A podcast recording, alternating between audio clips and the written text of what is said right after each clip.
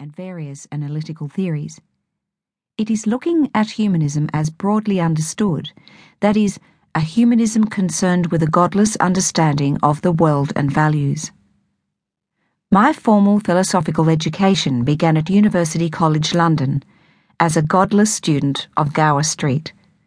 The college was formed with the support of Jeremy Bentham and the Mills, father and son James and John Stuart Mill, in the early 19th century. It was the first British university that lacked Church of England religious tests, permitting entrance by atheists, agnostics, humanists, the religious, and all.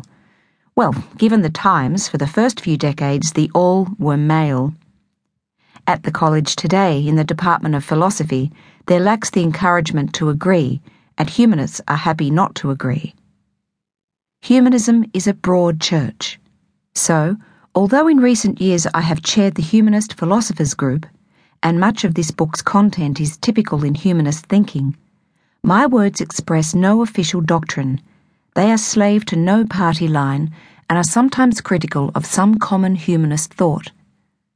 Happily, we are here not engaged in analyses of arcane disputes within and between official humanist, atheist, rationalist, and secularist organisations. Some people seek sharp definitions of terms for all the necessary and sufficient conditions, but this is often a mistake. A mistake exposed by Ludwig Wittgenstein.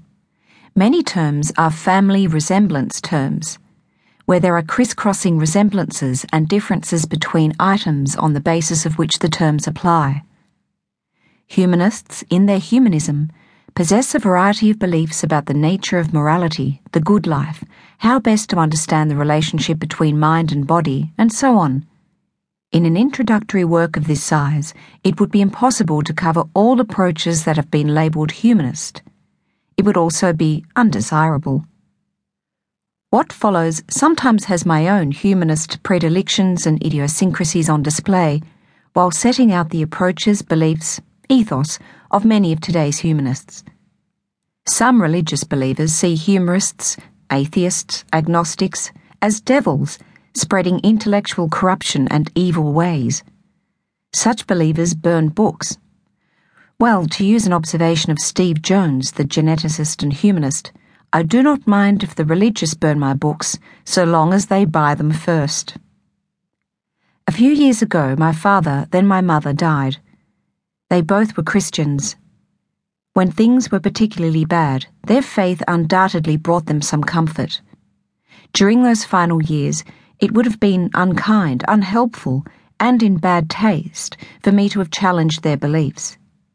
They were sensitive people and that I possess at least some sensitivity I owe to them and give thanks to them, to H. H. and G. V.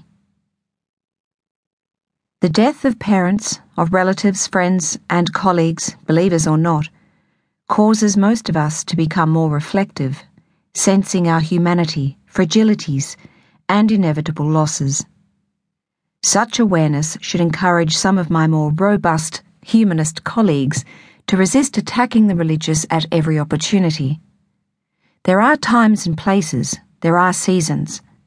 So, while I hope that many religious believers will listen to this book and lose their belief, often a dangerous belief, I also hope that this book will remain unopened by kindly people in desperate circumstances, people who would feel even more desperate if their faith were undermined at this moment. I trust, though, that many religious believers will come to see that belief in God is not required for morality, for comprehending the world, and for leading fulfilling lives for selves and others. Let Us Be Human captures our humanist theme, directing eyes to ourselves, living here in the world, though the injunction has been used by diverse philosophers, both believers and unbelievers from Spinoza to Hume, from Kierkegaard to Wittgenstein. It is even quoted by Polly the parrot in the Hans Christian Andersen tale, The Magic Galoshes. Let us be human, therefore needs sensitive handling. If we are not careful, it may set us spinning away from reality. As Housman irreverently writes, and Malt does more than Milton can.